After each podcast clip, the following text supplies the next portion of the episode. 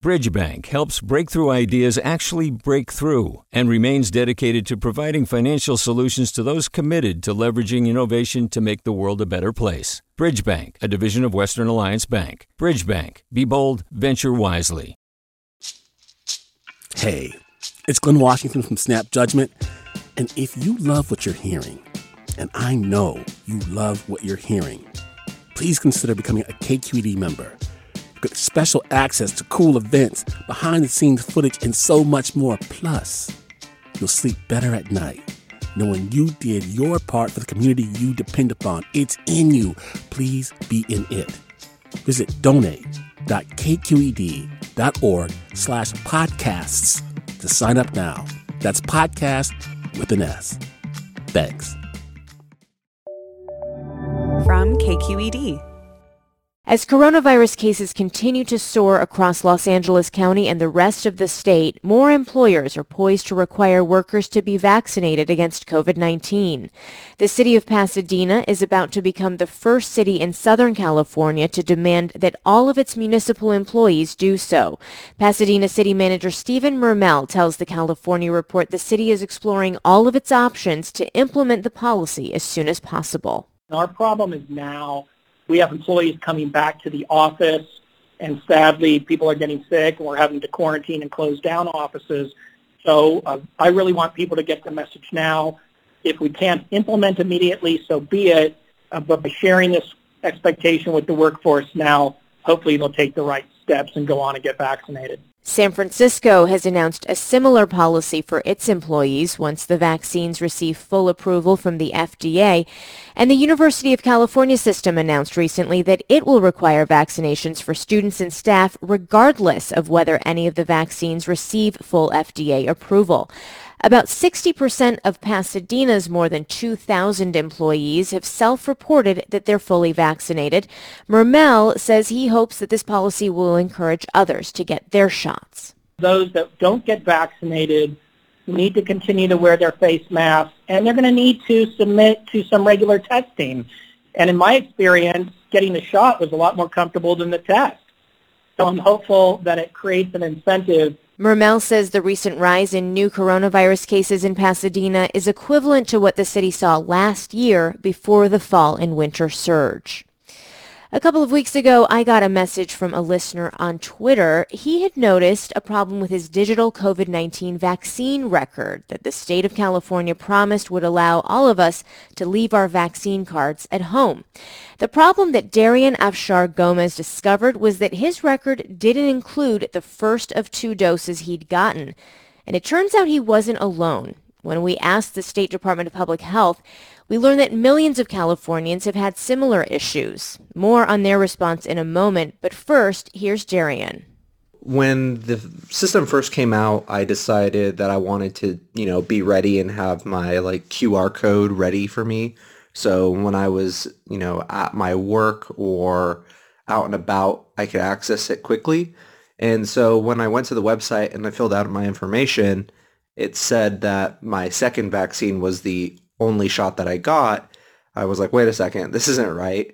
And so I gave it about a few weeks and decided to check again, and it was still not there. And this surprised you? Yeah, I was really surprised. I figured that there was such fanfare leading up to the launch where, this was going to be a game changer. It was going to allow people to access their vaccination information quickly. And it turns out that, it wasn't functional, partly functional. A lot of my friends said they had the same issue as me, which led me to believe that this was way more widespread than I initially thought. Yeah, and I'm glad you brought it to our attention, certainly. What did you learn as you went out and tried to troubleshoot this? Yeah, so as I troubleshooted with, different emails, different phone numbers, that I could have used, I realized that it was literally just missing information on their end. And so I then tried to figure out how I could correct the issue, and there didn't seem to be any real way. I called in. They pointed me to my healthcare provider. My healthcare provider then pointed me back to the state of California. And so they were just kind of pointing fingers at each other, blaming each other. There was no real solution. So we reached out to the California State Department of Technology after you wrote to us, and what they told us was that you can use this virtual assistant tool now to correct the record, and they walk us through some of the steps involved. You went through those steps, and we can post these on social media for people who are interested. What happened? So going through the virtual process, it asks you very basic information, first name, last name. It actually asks you to upload a photo ID and your vaccination card. But at the end of it, it says it's going to take 2 to 3 weeks for them to possibly update your record if they feel like it needs to be corrected, which is great if you have a trip months down the road, or you have a work event months down the road. But for people who need it to be corrected within days, it's just not going to work. And I think that the speed at which this needs to function needs to be way faster for people to buy in. I think that this is a really important system, and that it should be completely supported rather than halfway supported as it seems to be. All right. Well, Darian, we're so glad that you brought this to our attention. We are in turn bringing it to the state's attention. Thanks so much. Yeah, thank you. I really appreciate it. And Darian is a business intelligence analyst with the San Jose Sharks hockey team. For help, use the chat function on myturn.ca.gov.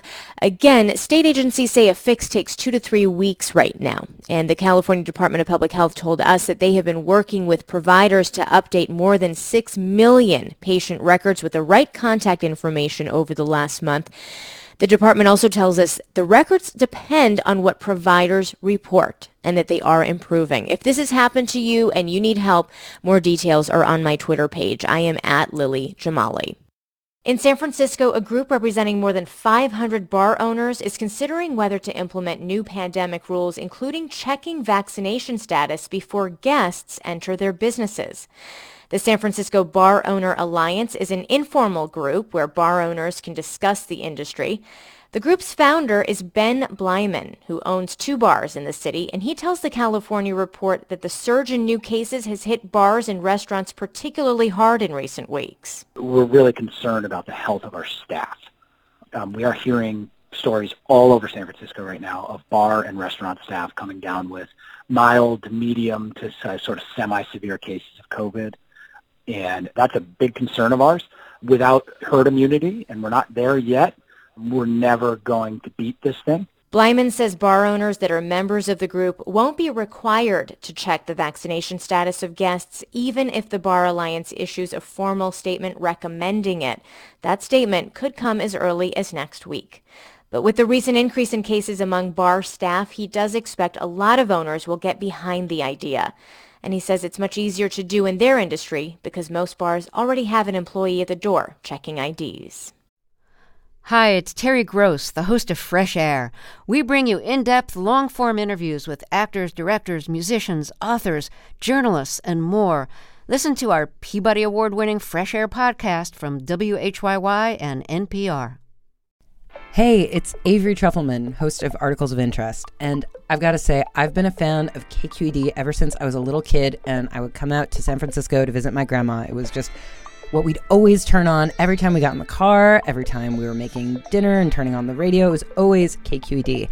And then over the years, I've become a massive fan of KQED podcasts because this is local reporting at its best. These are answers to questions you've always wanted to know, interviews with exciting, unusual voices, necessary journalism, all told with love and care and artistry. And did you know that a majority of KQED's funding actually comes from members? It's just people like you and me supporting the programs they love, while also getting access to cool events, behind-the-scenes footage, and so much more. If you want to sign up and be a part of this amazing community, visit donate.kqed.org/podcasts to become a member today. That's podcasts with an S. Thank you for listening, and thank you for your support. Lawsuits aimed at decision Secretary of State Shirley Weber has made regarding the September recall election will be heard today in Sacramento. As KQED politics editor Scott Schaefer reports, the cases involve two high-profile Republicans running to replace Gavin Newsom as governor. The outcomes in the two cases could dramatically affect how the recall election plays out. One suit involves Kevin Faulconer, who wants to be identified in the voter guide as retired mayor of San Diego. State election officials rejected that designation because Faulconer technically didn't retire. Election attorney Bradley Hertz questions that logic. He was mayor of San Diego, and he's no longer mayor because he had to retire from that because of term limits. But there's nothing that I see that would make that inappropriate or impermissible. Ballot designations are limited to just three words, with city names like San Diego counting as just one word. Jessica Levinson of Loyola Law School in Los Angeles says many voters don't pay attention until they see the candidates in the voter guide. Candidacies really live and die on those three words of what's on the ballot, how are you described. The other lawsuit is from talk show host Larry Elder. The Secretary of State left him off the official list of candidates altogether, even though he says he filed his papers. His problem, it appears, Elder didn't correctly file redacted versions of the personal income tax returns he submitted. Attorney Bradley Hertz says the judge will look at whether Elder substantially complied with the requirement, even if it wasn't perfect. So if the judge sees this as a technicality or as something that the Secretary of State is overreaching, I would think a judge would not be reluctant to order Mr. Elder's name to be on the ballot. In his lawsuit, Elder claims Weber is wrong to require tax returns in any case because this is a recall, not a primary election, as the law requires. These cases will be heard this afternoon, with a decision expected by the end of the day. For the California Report, I'm Scott Schaefer in San Francisco. State officials say California is beefing up oversight on investigations into unemployment insurance fraud, which has cost the state at least $11 billion. The California Report's Mary Franklin Harvin has the details. The state has hired former U.S. Attorney McGregor Scott to help coordinate case referrals and efforts to recover fraudulently paid benefits. Before he resigned as U.S. Attorney early this year, Scott helped lead a task force launched to look into unemployment fraud after DAs across the state identified thousands of unemployment claims filed in the names of incarcerated people. The mass payouts of ill-gotten benefits, along with other dysfunction involving the state's Employment Development Department, are a hot topic in the campaign to recall Governor Newsom.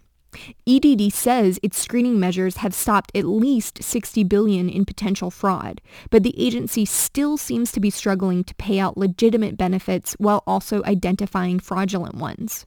So much so that each California Assembly member has been authorized to hire two temporary staffers solely to help constituents with issues related to EDD.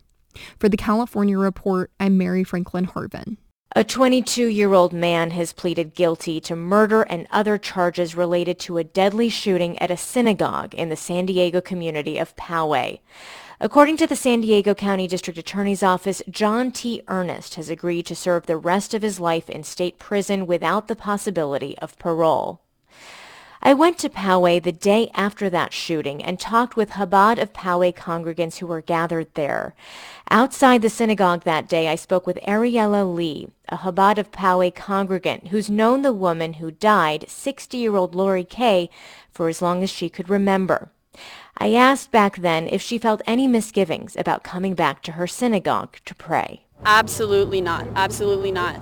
This is it's not a time to give up faith, but it's only grow stronger because, I mean, you can't prepare for something like this. This is God's choice that something of this manner would happen, and it hurts so much that it was Lori, but to the last moment she was giving, to the last moment. So no, it's a time to grow stronger and to unite, as the rabbi said, not to give up. That would be a mistake. That was Ariella Lee, a Chabad of Poway congregant, speaking with me a day after the Poway synagogue shooting in 2019. Sentencing for Ernest is scheduled for September 30th. Support for the California Report comes from Blue Shield of California, rebuilding the future of healthcare with every Californian in mind, from quality and equitable care to not-for-profit values. Learn more at news.blueshieldca.com. The law firm Perkins Coie, a trusted legal advisor to innovative companies and industry leaders throughout California and the world. Learn more at PerkinsCoie.com. And Eric and Wendy Schmidt through the Schmidt Family Foundation, working together to create a just world where all people have access to renewable energy, clean air and water, and healthy food. On the web at theschmidt.org. And that is the California Report for this Wednesday, July 21st. We're a production of KQED Public Radio. I'm Lily Jamali. Thanks for listening. Do you love learning about the San Francisco Bay Area? Its history, its people, its unique blend of cultures? Then you should check out the Bay Curious book. I'm Katrina Schwartz, editor and producer on the Bay Curious podcast, and I'm here to let you know that for the month of May, we've worked out a sweet deal for KQED podcast listeners. Right now, you can get the Bay Curious ebook for $1.99. That's right, $1.99. Just search for Bay Curious wherever you get your ebooks or find a link in our show notes. This offer does expire at the end of the month, though, so you'll want to act on it fast. Happy reading.